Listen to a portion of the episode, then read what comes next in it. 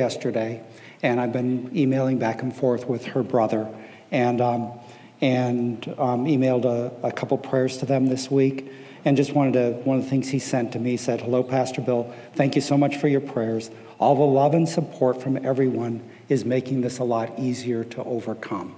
So I wanted to thank all of you for your prayers. One of the things that that we learn, you know, at times like this is that grieving over lost ones, it's not something that you kind of get over over a week or a month or a year. Grieving lost ones actually happens over a lifetime. So continue to pray for her family. And my prayer is that as we as a congregation, as we do more life together, we will have other times to grieve. And my prayer is that we will be always connected in authentic community. So during those times when we fall apart, we are able to do that together. And so I just wanted to say thank you, all of you, for your prayer and, um, and continue your prayers, obviously, for her family. All right, with that, um, as Ernie said, we're in a series of sermons called I Am a Steward. And this is the second, it's only three series long, or three sermons, so this is the second of the series. And we've grounded this series in the book of Deuteronomy.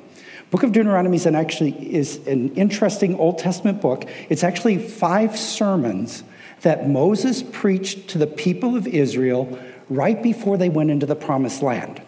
And it's, of course, applicable to everyone. But one of the things I find interesting about the book of Deuteronomy is that it's particularly applicable to immigrants, first, second, and 1.5s, because the people of Israel had been in Egypt.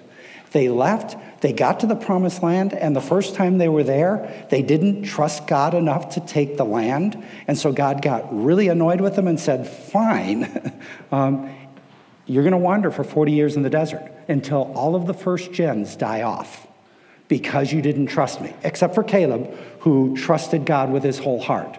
And so, so then the first generation dies off, and then Moses is now talking to the 1.5s and the second gens as they go into the promised land. And his great fear for them is that they would get settled in, that they would take the promised land, and they would get successful, and they would forget that God's the one who paved the way. And so Moses has instructions for the people of Israel as they're going into the promised land. So, five sermons, and um, the text that I'm looking at today is Deuteronomy 15. And in Deuteronomy 15, Moses gives, he does throughout his sermons, but he gives more very specific commandments to God's people. And in particular, in Deuteronomy 15, we discover God, what's, what is called God's preferential option for the poor, or God's preferential care for the poor.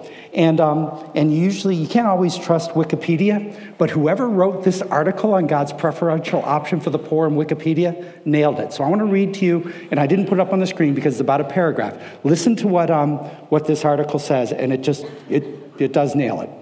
The preferential option for the poor refers to a trend throughout the Judeo Christian Bible of preference being given to the well being of the poor and powerless of society in the teaching and, teachings and commands of God, as well as the prophets and other righteous people.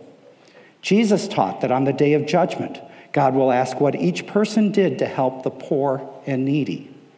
The Christian faithful are obliged to promote social justice and to be mindful of the precept of the Lord to assist the poor. According to said doctrine, through one's words, prayers, and deeds, one must show solidarity with and compassion for the poor. Therefore, when instituting public policy, one must always keep the preferential option for the poor at the forefront of one's mind. According to this doctrine, um, it implies that the moral test of any society is how it treats its most vulnerable members. The poor have the most urgent moral claim on the conscience of a nation. That nails the biblical teaching on God's preferential care for the poor. And that is what Deuteronomy sets up for us. So I first read the, the chapter and I thought, thanks, Danny, for giving me that text to have to figure out. But as I dug into it, I found out that it's quoted and alluded to and quoted to, uh, quoted by Jesus, by John, by James, and by Paul. All of them allude back. It is one of the foundational Old Testament texts that explains God's preferential care for the poor. So let me read it to you. It's on the screen. And um, we're going to read verses 1 through 11, then we'll go back and walk through them. At the end of every seven years, Moses is writing, you shall grant a release. And this is the manner of the release every creditor shall release what he has lent to his neighbor. He shall not exact it of his neighbor, his brother, because the Lord's release has been proclaimed. Of a foreigner you may exact it, but whatever of yours is with your brother, your hand shall release. But there will be no poor among you, for the Lord will bless you in the land of the Lord your God. It will bless you in the land the Lord your God is giving you for an inheritance to possess. So there will be no poor among you, if only you will strictly obey the voice of the Lord your God, being careful to do all this commandment that I command you today. For the Lord your God will bless you, as he promised you, and you shall lend to many nations, but you shall not borrow. And you shall rule over many nations, but they shall not rule over you. If among you one of your brothers should become poor in any of your towns within your land that the Lord your God is giving you, you shall not harden your heart or shut your hand against your poor brother, but you shall open your hand to him and lend him sufficient for his need, whatever it may be. Take care lest there be an unworthy thought in your heart, and you say, The seventh year, the year of release, is near, and your eye look grudgingly on your poor brother, and you give him nothing. And he cry out to the Lord against you, and you be guilty of sin. You shall give to him freely, and your heart shall not be grudging when you give it to him, because for this the Lord your God will bless you in all your work and in all that you undertake for there will never cease to be poor in the land.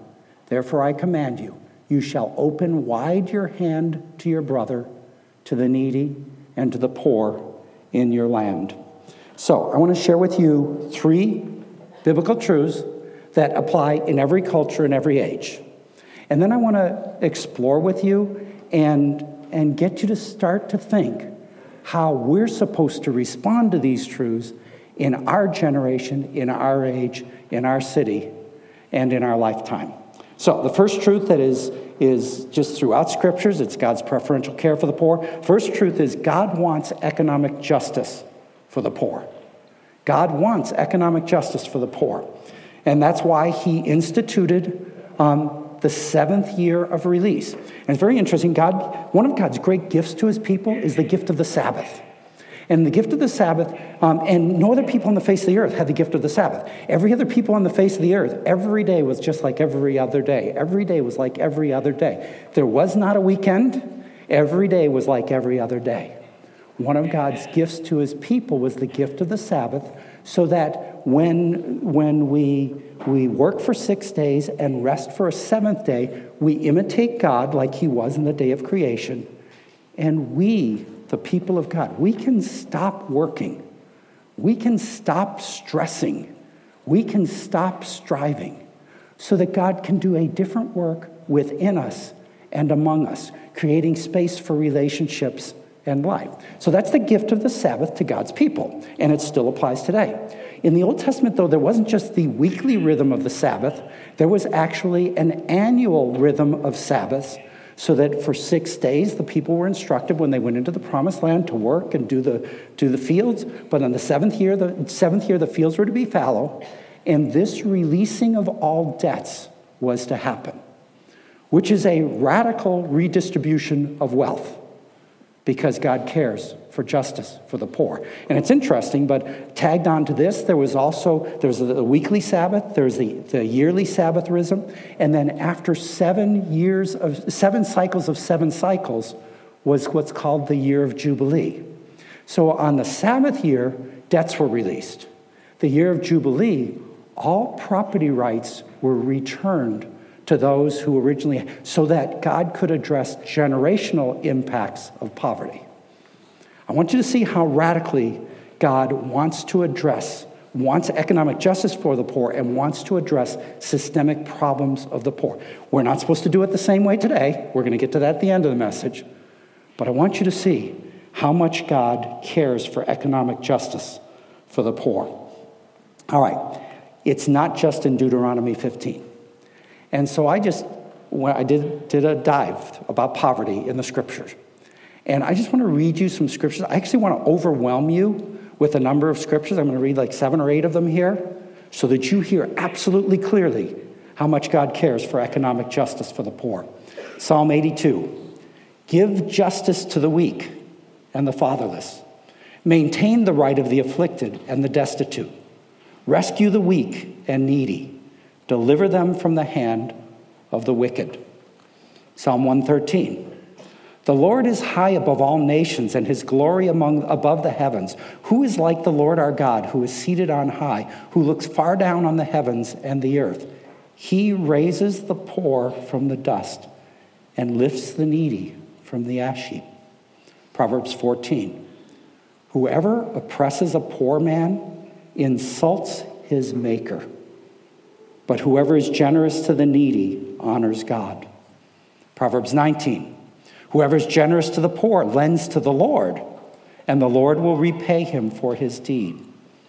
Proverbs 22 Do not rob the poor because he is poor, or crush the afflicted at the gate. For the Lord will plead their cause and will rob life of those who rob them. The fallow ground of the poor would yield much food, but it is swept away by injustice.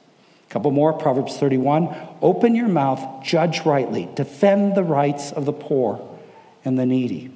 Isaiah 3 The Lord will enter into judgment with the elders and princes of his people.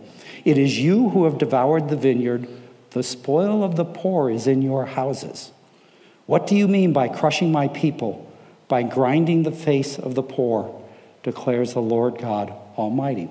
When Jesus told the parable of Lazarus um, in his poverty, he part of the point of that parable is that those whose hearts are hard to the poor, even if somebody came back from the dead to talk to them, they wouldn't soften their hearts.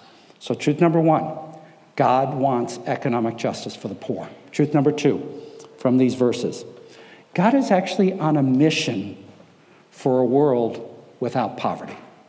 God's on a mission for a world without poverty. So in verse 4, we read, There will be no more poor among you.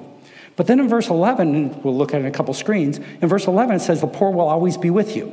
And it sounds like they contradict, but verse 4, when it says, There will be no more poor among you, is tied to verse 5 that says, If only you will strictly obey. God's purpose is that his people would obey his commands to care for the poor, and if we did that, there would be no poor among us. We know this is true.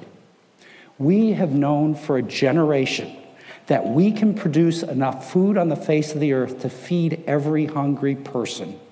It's not a problem of capacity, it's a problem of the will. We don't want to do it enough to actually do it. There has been great progress in, in the last 100 years, 140 years. There's been great progress in raising the level of extreme poverty, raising people out of extreme poverty in our world. It's been, it's been astounding, and you can find statistics on it and look at the graphs. But we've also been told for a long time that we could have solved extreme poverty by now if we wanted to enough. God says that He wants a world without poverty, but it's going to be tied to His people strictly obeying what the Lord has commanded us. So, truth number one God wants economic po- justice for the poor. Number two, God is on a mission for a world without poverty. Truth number three, God calls us to open wide our hearts and hands to the poor. So, in red here, go ahead to the next. Okay, these are the things that we shall not do, all right? You shall not harden your heart or shut your hand against your poor brother. Take care lest there be an unworthy thought in your heart and your eye look grudgingly on your poor brother, and you give him nothing, and he cried to the Lord against you and be guilty of sin. Next screen. You shall, be, you shall give to him freely. Your heart shall not be grudging when you give to him. Those are the things we're not supposed to do. Here's what we're supposed to do. These are in purple. You shall open your hand to your, to your poor brother, open your hand to him, and lend him sufficient for his need, whatever it may be. You shall give him freely, and again, you shall open wide your hand to your brother, to the needy, and to the poor in your, hand, in your land. Three times Moses says you've got to open your hearts, and three times he says you've got to open your hands. And it's got to be both. Because just caring and feeling bad for the poor and not doing anything accomplishes nothing. At the same time, opening and giving money without caring in our hearts will not solve systemic issues of poverty. So Moses is very clear. We've got to open wide our hearts so that we are broken and saddened by the plight of the poor and the needy. And we've got to open wide our hands. We have to do something about it. When it comes to the issue of poverty, it seems like the one option that cannot be an option is for us to do nothing. We must do something about poverty. And so John, when he's reflecting back on Deuteronomy 15, in 1 John 3:17, he writes, "If anyone has the world's goods and sees his brother in need, yet closes his heart against him, how does God's love abide in him? Little children, let us love not in word or talk, but in deed and truth." It is simply a matter of righteous living that the people of Jesus care for the poor. A couple more scriptures Psalm 29. A righteous person knows the rights of the poor. A wicked does not understand such knowledge. In Proverbs 31, we have this, it's, it's kind of referred to in the scriptures as the Proverbs 31 woman. Second half of Proverbs 31 is what a godly woman is like. The first 10, 11 verses, which often get neglected, um, are what a godly man is like. And it's interesting, in Proverbs 31, a godly man, biblical manhood, we're told a godly man defends the rights of the poor and needy. That's in verse 9.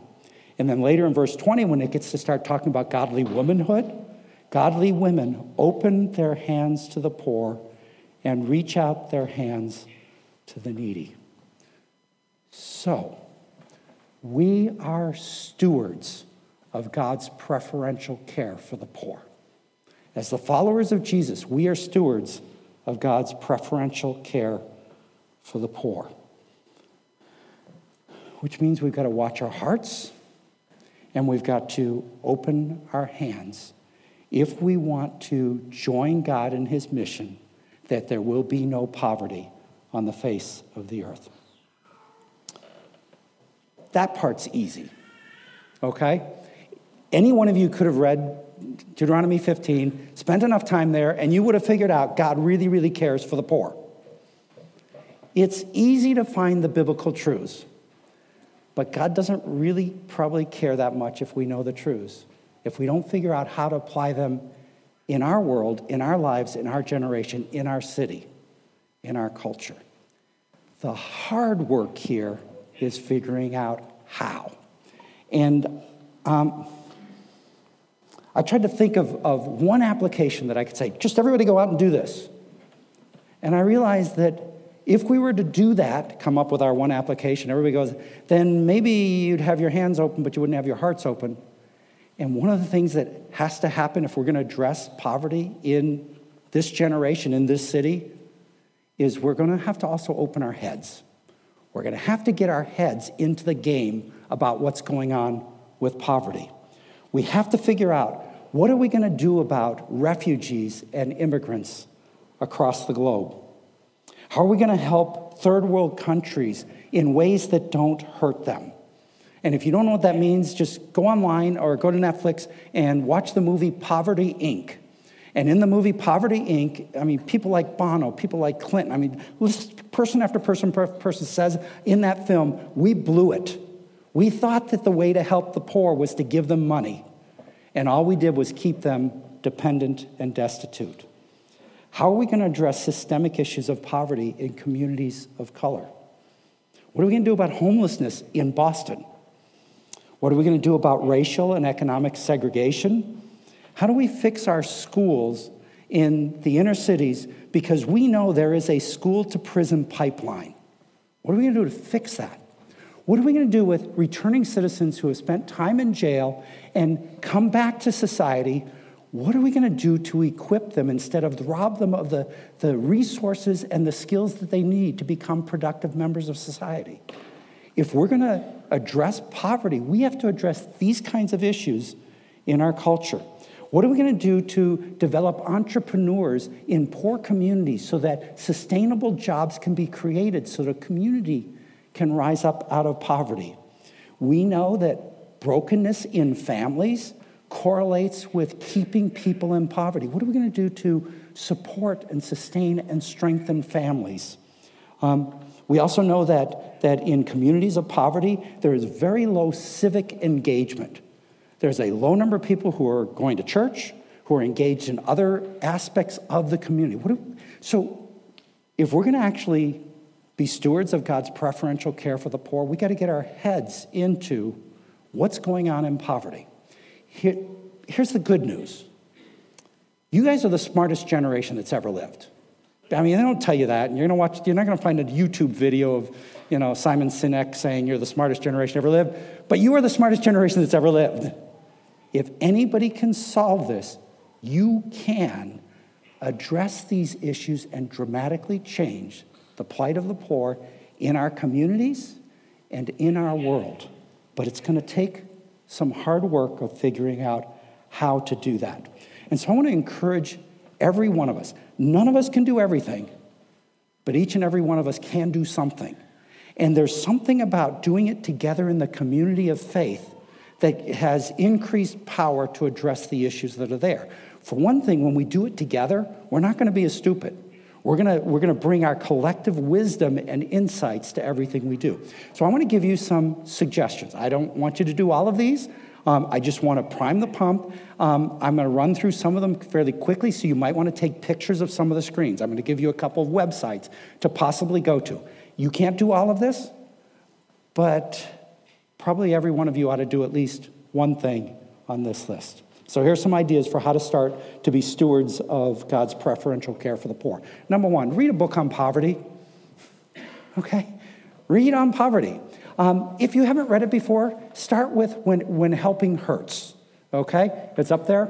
And um, it's not the most profound, insightful book written, it's a little bit dated, but it will get you to start to realize as a follower of Jesus that there are dynamics of poverty that are very spiritually anchored. And it's just a good primer. I actually encourage you by, and I'm going to give you a couple other books in just a minute. I encourage you actually read together with others in a book club so that you can talk about it so that you can process and do something about it. So the first one is read When Helping Hurts. If you've um, read that or you know you're not interested, here are three others. I asked Chris um, for some other books that he would recommend on poverty. And, um, and this is the list that he gave me. Um, first one Evicted Poverty and, Prover- and Profit in the American City. All right? He's going to look at systemic issues that are keeping people in cycles of poverty. Second one he recommended Half the Sky Turning Oppression into Opportunity for Women Around the World. And the third book, Dead Aid How Aid is Not Working and how there's a better way for Africa. So, Chris is sitting up here. Raise your hand, Chris. If you want other resources, this guy is the guy to get to. He'll give you stuff. He, he, he reads just way too much. but if you want to know about issues of, of, of the poor and issues of justice, um, talk to Chris um, as one of our staff, as our newest staff, um, in, as director of missions and, um, and justice. All right, that's the first one. Read a book. Okay? Once you read one, you probably ought to go on to read another. Start with a simple one, and, and I mean, maybe every year or every other year, if you're going to steward God's preferential care for the poor, if you're going to be obedient to the truths in Deuteronomy 15, read more about poverty. Second suggestion this is a website. You'll have to take a picture because it's going to go by too fast. Um, this website is Our World in Data, and it has really good data on poverty in the world. Um, if you mess around on the website, you'll get that graph that shows from the 1840s to now how extreme poverty has dropped dramatically, all right? But then they also make us think more perceptively as to It's not just a matter of how many dollars a day do you have to live on, but there are other issues of human well being that have to be considered if we're going to address poverty in the world. Just a wealth of information. Again, get your head into this game. Um, third suggestion or idea I have for you is start thinking spiritually about economic systems. Start thinking spiritually about economic systems. There was no class in my seminary, and there probably still hasn't been to this day, on economics, and there should be. Because Economics is moral. Economics is spiritual. And it's not whether it's socialism or capitalism or communism. That, there are spiritual dynamics for every single one across the, the, human, the ages of the human race, across the centuries. We have found out, Christians have found out, how to help communities and individuals economically thrive in any economic system. So start becoming aware of the spiritual dynamics of economies. Um, this website is, um, has got an article. It's called the, the um, it's here, Economic Wisdom Project. I actually despise some of this article, and so I want you to read it, and I hope you'll hate some of it. Um, but it starts to talk about things about our Christian stewardship responsibility. Interesting one. Our call to create value and not just make money. I don't know what your parents raised you to do, but most of your generation's parents raised you to make money, not to create value. Creating value changes a culture. Creating money just gives more stuff, okay? So, our call to create value, not just make money. The truth that economic systems should be grounded in human dignity that expands people's ability to be productive, and the need for us to take responsible action. So, start thinking about what does a biblically just economic system look like? Because we're only going to do band aid stuff up here if we don't start looking deeper into the issues before us. A fourth suggestion um, research justice as it pertains to the things that you buy your clothes, your Apple products, your bananas, your coffee. Because too many scriptures accuse the rich of having the wealth of the poor in their homes. Too many scriptures, God says, the wealthy have robbed the poor. The way we do that in our generation is we buy clothes that are, are being made by, by little children. We buy products that are not part of any kind of fair wage system. This takes some work. I, I, tried to do a dive on this to give you some websites, and, and this one's to take some energy. So, if you will dig in, if this is the area where you think, hey, this is what you want to do, share that with others. And let's become collectively more aware of the issues of our purchases. A fifth suggestion give financially somewhere. All right? Open your hands and give away some money. Um, please do that wisely because there are pretty crappy nonprofits out there that are not stewarding um, the, the things that they're receiving well. So so, but give someplace. Give to International Justice Mission. Give to World Relief. There are uh, give to the Christian Community Development um, Center. I mean, there are, there are places to go that, that you can give that will make a dramatic difference. The nice thing, they don't have to all be Christian, but the nice thing is if it's a Christian organization that's been doing it for any period of time, they've probably thought through many of these aspects. And then they will send you newsletters of what's going on. And that will also continue to educate you on the plight of the poor. Um, let's see. Oh, but at the same time, when you give financially, do not fall into the fallacy of thinking that the way we're going to defeat poverty is by giving money. All right? The rich tend to defend, define poverty as a lack of money.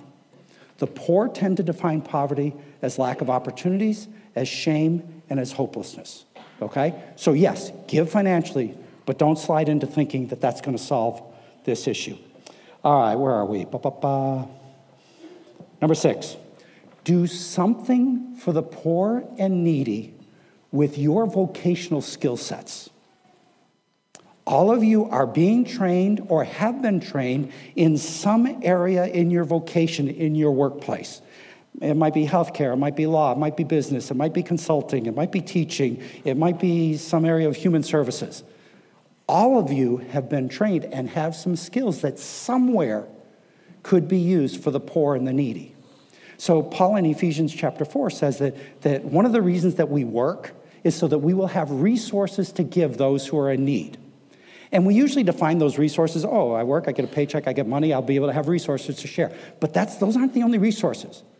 Your work has equipped you in some way to do something to help the needy and the poor. Figure out what that can be. And don't just figure out what that can be for, you know, this year or this month. Figure out what that can be ongoing throughout your career, how you can take skills and capacities that you've learned to some way care for the poor. And then last one I'll throw at you um, proximity matters and relationships matter. There are some really interesting people thinking about poverty who are saying that programs to address poverty do not work. But relationships between those who are well resourced and those who are not actually can do sustainable change that can change people and change families and change communities. Which means find some place to volunteer. Get to the Dream Center in Boston, get to Emmanuel Gospel Center. Find some place to volunteer. And in this case, again, it doesn't have to be Christian. You can become a big brother or big sister, okay? But if you find Christian ones, then you'll get the undergirding of biblical truths that will be there. But I'm pretty sure that Cornerstone is not supposed to create new stuff out there to affect the city of Boston. I'm pretty sure we're supposed to infiltrate everything that already exists because we don't have to learn the, the structures and the systems if we can pay attention to those who have gone before us and are wise and we can volunteer. So I want to encourage you find some place to volunteer, preferentially a place where you're going to get to know, the names of poor children or needy people or, or just people who are struggling. Because there's a really good argument that we're not going to really change the world. Well, it's Moses, right? Until we give our hearts, until we know the names of the people that we're caring for. All right, I said before, none of us can do everything, but every single one of us can do something. The truths are easy. God wants economic justice for the poor. God envisions a world where there is no poverty, and God expects his followers to join him in his mission as we open wide our hearts and our hands.